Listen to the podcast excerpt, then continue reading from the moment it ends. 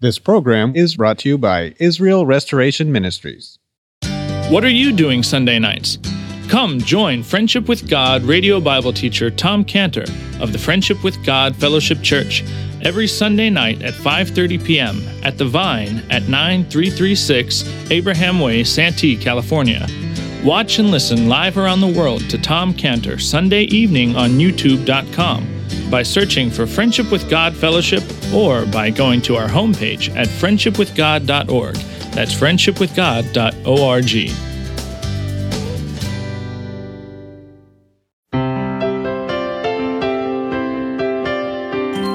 Welcome to Friendship with God with our Bible teacher, Tom Cantor.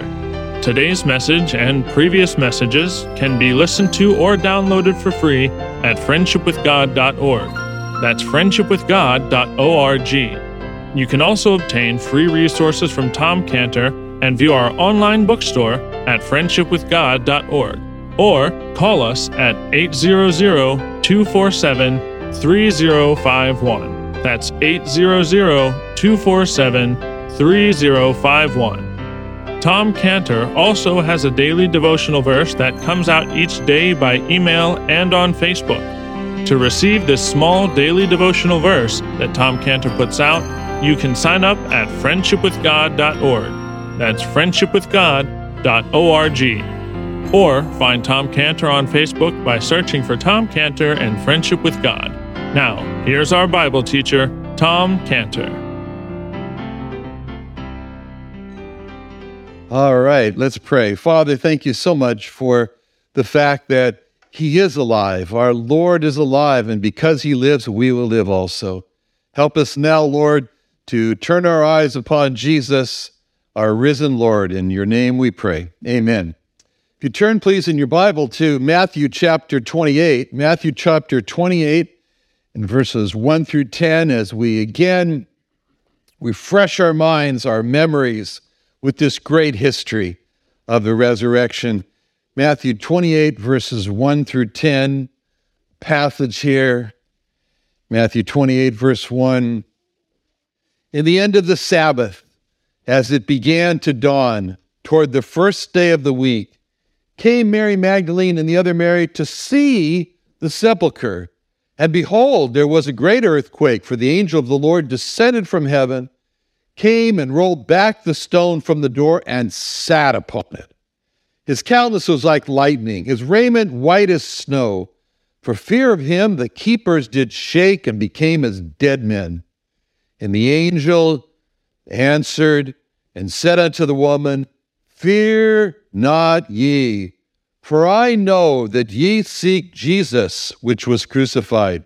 He's not here, for he is risen, as he said. Come, see the place where the Lord lay, and go quickly and tell his disciples that he is risen from the dead. And behold, he goeth before you into Galilee, there shall you see him. Lo, I have told you.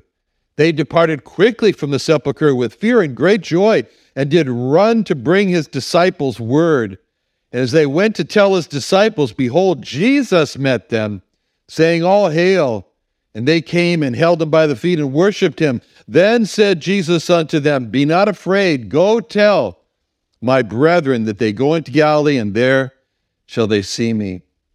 Just imagine that day. Just imagine ourselves on that Sunday morning, the first day of the week, the day of resurrection. We've gone through the Friday, the darkest day ever, the day when 2 Corinthians 5:21 happened. 2 Corinthians 5:21, He hath made him to be sin for us, who knew no sin, that we might be made the righteousness of God in him. Phrases, we've been singing hymns, great phrases in these hymns. See, hymns like, Jehovah lifted up his rod, O Christ, it fell on thee. Thou wast sore stricken of thy God. Hymns like, O sacred head now wounded, with grief and shame weighed down, now scornfully surrounded, with thorns thine only crown. How art thou pale with anguish, with sore abuse and scorn? How does thy visage languish, which once was bright as morn? Friday was the day. Friday was the day. It was an awful day. And all of our sins, as the hymn says, all of our sins were laid on him. It was a day with just the anticipation of that day. When the Lord looked at it, blood vessels broke in his forehead. Matthew 26:38. Matthew 26:38. Then saith he unto them, my soul is exceeding sorrowful, even unto death. And he prays, oh, my Father, if it be possible, let this cup pass from me. Nevertheless, not as I will, but as thou wilt.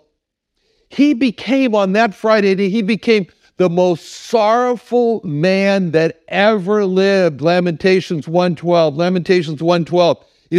Is it nothing for you, all ye that pass by?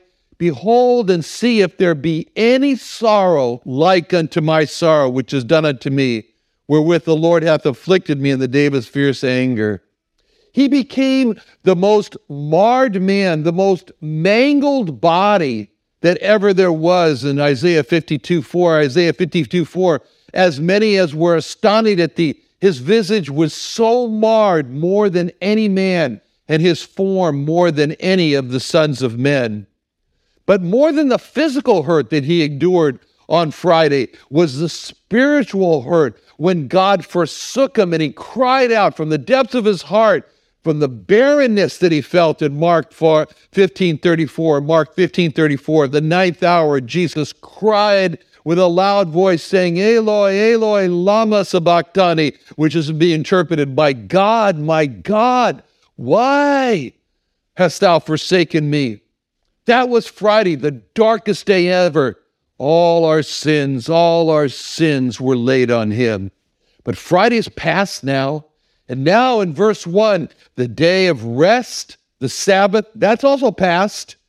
As it says in verse 1, in the end of the Sabbath, as it began to dawn on the first day of the week, it's a new day, it's a new week.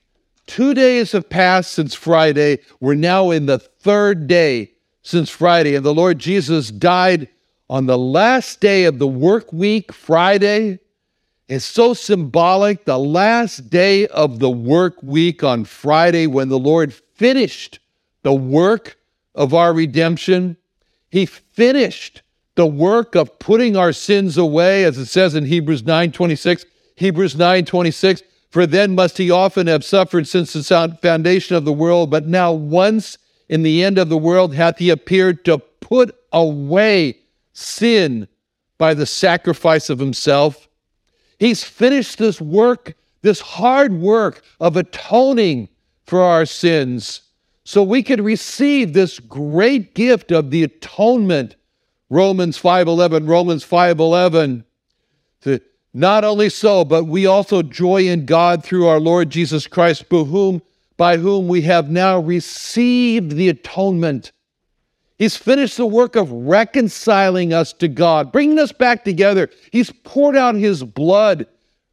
Hebrews 9:12. Neither by the blood of goats and calves, but by his own blood, he entered in once into the holy place, having obtained eternal redemption for us.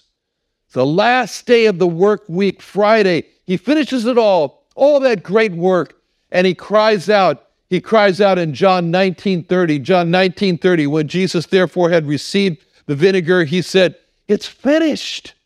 It's finished. And he bows his head and gives up the ghost. It's accomplished. It's done. And we've come now with Mary and Mary Magdalene. Imagine ourselves coming now in verse 1 to the tomb, and we're expecting darkness. And we're expecting sorrow. It's already penetrated into our souls. We're in this death place, and we feel death all around us. It's the first day of the week. It's Sunday. It started the night before, and now the sun is just starting to rise. As it says in verse 1 there, it began to dawn toward the first day of the week. And with that start of that dawn will come a new start. We don't know it. But it's going to be a new start. It's going to be a new life. And the disciples don't know it, but they're about to see. They're about to see Hosea 6:2 happen. Hosea 6:2, after 2 days will he revive us, and on the third day he will raise us up, and we shall live in his sight. They don't know it. They're about to see the Lord Jesus that they've never seen him before, with a title that was given to him when he was just a baby, and he was brought into the temple, and the priest Zacharias held him in his hands, and he said about this baby in Luke 1:76, "Thou, child, shall be called the prophet of the highest, for thou shalt go before the face of the Lord to prepare his ways, to give the knowledge of salvation unto his people by the remission of their sins, through the tender mercy of God, whereby the day spring on high hath visited us, to give light to them that sit in darkness and in the shadow of death, to guide our feet into the way of peace," the way of shalom. The world's about to see the Lord Jesus become this day spring from on high. The world is about to see him give light to them that sit in darkness and in the shadow of death, to guide feet to the way of darkness. The day is just beginning. It's just starting. The dawn is coming. No one knows it. The world is going to break through this darkness of death and become, as he called himself in Revelation 22:16, he says, "I'm the root, I'm the offspring of David, and the bright and morning star." He's about to break through this darkness, this gloom. He's about to become the bright and morning star. And two women have come to the tomb. They're sad. They're so sad. They've just come to see, it says in verse 1. It says that the Mary Magdalene, the other Mary, came to see, just to see the sepulchre. They just want to see it.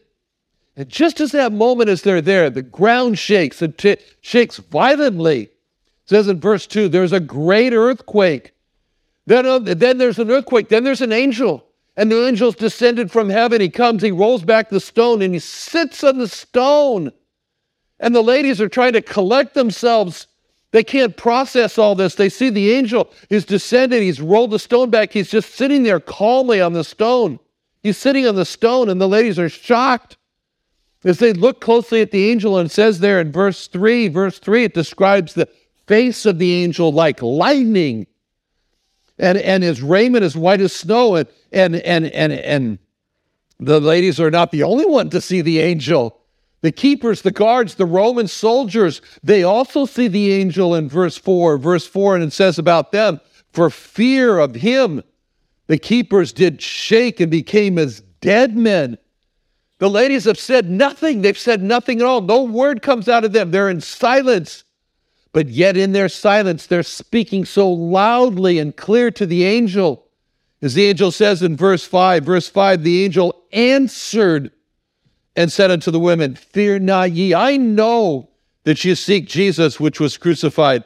The ladies say nothing, and the angel answers. The angel answers because he hears the fear in their hearts. And he answers their fear, and he says, the angel says, "Fear ye not." He hears their fear just as God hears our fear. He hears our fear. And if we can hear the angel speak, we would have heard the angel say to the lady, "Shalom, shalom to you, peace, don't be afraid." And the angel also hears the ladies as they're saying in their heart, "Where's Jesus? Where's Jesus? Where is he?" And he says in verse 5, he says, "I know you seek Jesus. He was crucified."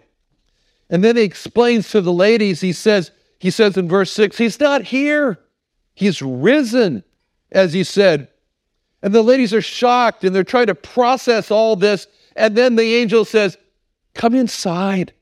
Come inside. See the place where the Lord lay. See the place where death was, but is no longer." There, you know, whenever I go to Israel, I go to see my friend Avi, and he always lives in Jerusalem. He always says to me, "Tom," he says, "Well, where do you want to go? What sites do you want to go? We'll go together." I don't want to see anything in Israel. I just want to go to the tomb. I cannot get enough of that empty tomb, the garden tomb in Jerusalem. And I say, I just want to go there.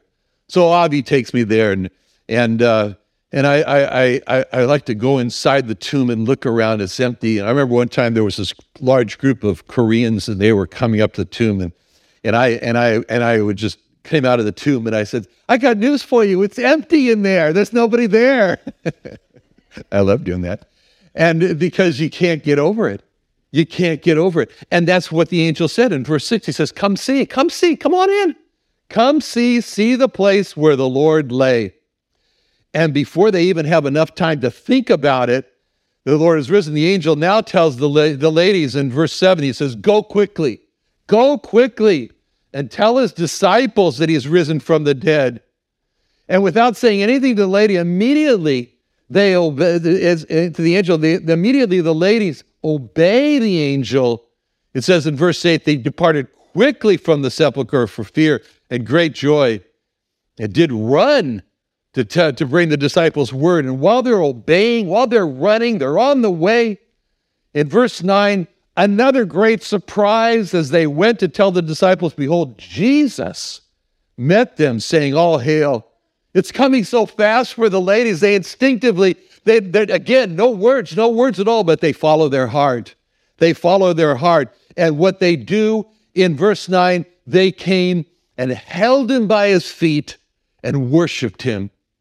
They're still afraid, and the Lord reads that fear. The Lord hears that fear in verse 10, and it says, Jesus said unto them, be not afraid, but go tell my disciples, my brethren, that they go into Galilee. He says to the lady, he says, be not afraid.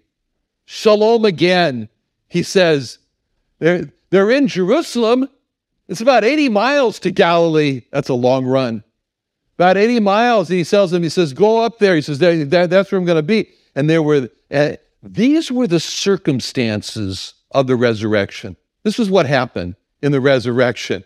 Two ladies told by the angels, he is risen. In verse 6, he is risen. And they were told after the resurrection, in verse 6, they were told, he is risen. That's how we learned about the resurrection. We learned about the resurrection because two ladies were told, he is risen, and there was an empty tomb. No one saw the resurrection. No one saw the Lord Jesus rise from the grave. They only saw him after he rose from the dead. The resurrection was all a matter of faith. Did it happen? You had to believe it happened. No one saw it. No one could witness it. But they saw him alive, just as we heard sung. He is alive. He is alive. And they didn't see him rise from the dead. They had to believe that he rose from the dead, obviously, because he was alive. And this is the way that God chose for the resurrection, that no one should see it, that it just had to be believed. This is what pleased God, that the resurrection should not be seen but be believed. Even today, even now, we believe the resurrection, because Hebrews 11:6, without faith it is impossible to please God. He that cometh to God must believe that he is, and that he is a rewarder of them that diligently seek him. No one saw the resurrection, no one saw, so that it would be, as he said, as Jesus said in John 20:29, blessed are they that have not seen, yet have believed. This was the greatest day ever in history, the day of the resurrection. This day was great. Everything about this was great. This is what we want to consider now. 4 aspects of the greatness of the day of the resurrection. The day of the resurrection was a day of great surprise. Great surprise. Great unexpected, the surprise of the resurrection. The day of the resurrection was a day of great triumph, great victory, the triumph of the resurrection. The day of the resurrection was a day of great hope, the hope of the resurrection. And the day of the resurrection was a day of great life guidance. The life guidance of the resurrection. Those are the 4 aspects of the resurrection we want to consider now in the time remaining. The surprise, the triumph, the hope, and the life guidance of the resurrection. The resurrection is introduced to us in verse 1 with a word, behold. Behold. Whenever you see the word behold, it's like, well, I didn't expect that. That's a surprise. You might as well have said, surprise, surprise. There was a great earthquake in verse 2. Surprise. And this is a series of surprises, the unexpected. First, it was the women. The first women to appear at the sepulcher on the morning of the resurrection were two women, Mary and Mary Magdalene, and they came just to see the sepulcher, as we said in verse 1. They were expecting to encounter darkness in seeing the tomb. They were expecting, as those two who were on the road to Emmaus, we trusted that it had been him that would have delivered Israel, but I guess we were wrong. He's dead now. They were expecting to see the grave and to feel that darkness that Job felt. Job felt when he said in Job 17:13, if I wait, the grave is mine house. I've made my bed in darkness. I've said to corruption, thou art my father. To the worm, thou art my mother and my sister. And where is now my hope? As for my hope, who shall see it? That's what they were expecting. That's what the women were expecting when they came to the grave. And the other women also. There were other women too who came, and they brought spices. It says in Luke 24:1, now upon the first day of the week, very early in the morning, they came unto the sepulchre, bringing the spices which they had prepared, and certain others with them, and they found the stone rolled away from the sepulchre. They entered in, found not the body of the Lord Jesus. It came to pass, as they were much perplexed thereabout, behold, two men stood by them in shining garments. And as they were afraid and bowed down their faces to the earth, they said unto them, why seek ye the living among the dead? He's not here. He is risen.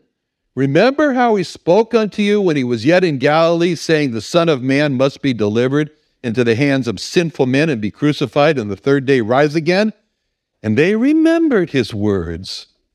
Even though they were told, it never sunk in. It never sunk into their hearts. And they were filled with a surprise to find the empty tomb. They were surprised to see the angel. They were surprised to see the lightning on his face, his raiment as white as snow. They were surprised. They were speechless. There's no record. They didn't say a word. And as they went on their way to tell the disciples about it, the Lord Jesus meets them. That was a surprise to them. He tells them they'll be afraid, and then they overwhelmed with surprise, overwhelmed with not an ability to process all this. The ladies find their stability. The ladies find their anchor to all of their emotions in worship. That was their anchor, worship. That's it, worship. So surprised, and they were so overwhelmed. They do what David did when he was overwhelmed. In Psalm 61:2, from the end of the earth will I cry unto thee. When my heart is overwhelmed, lead me to the rock that is higher than I. Only God should be worshiped, and they worshiped Jesus as God. And in their worship, the ladies held his feet. Why? They held his feet. As they held his feet, you can just see them saying to themselves, beautiful feet in my hands, the feet of Jesus. Another wonderful day studying the Bible with our Bible teacher, Tom Cantor, here on Friendship with God. Don't forget that today's message and previous messages can be listened to and downloaded for free at friendshipwithgod.org. That's friendshipwithgod.org. You can also go online to find free resources from Tom Cantor and our online bookstore at friendshipwithgod.org. You can also find Tom Cantor on Facebook, and you can also go to friendshipwithgod.org to sign up for his daily devotional. Tom Cantor is also the founder of Israel Restoration Ministries. You can visit that website at israelrestoration.org. You can write to Tom Cantor at P.O. Box 711330, Santee, California 92071. That's P.O. Box 711330, Santee, California 92071 or email Tom Cantor at tomcantor@friendshipwithgod.org. That's tomcantor@friendshipwithgod.org. For more information about Tom Cantor and Friendship with God and Israel Restoration Ministries, call us at 800-247-3051. That's 800-247-3051. What are you doing Sunday nights?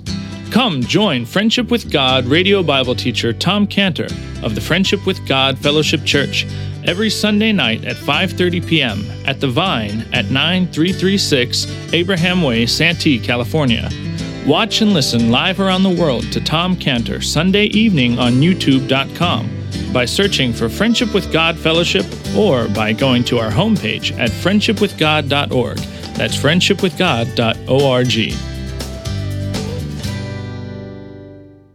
This program is brought to you by Israel Restoration Ministries.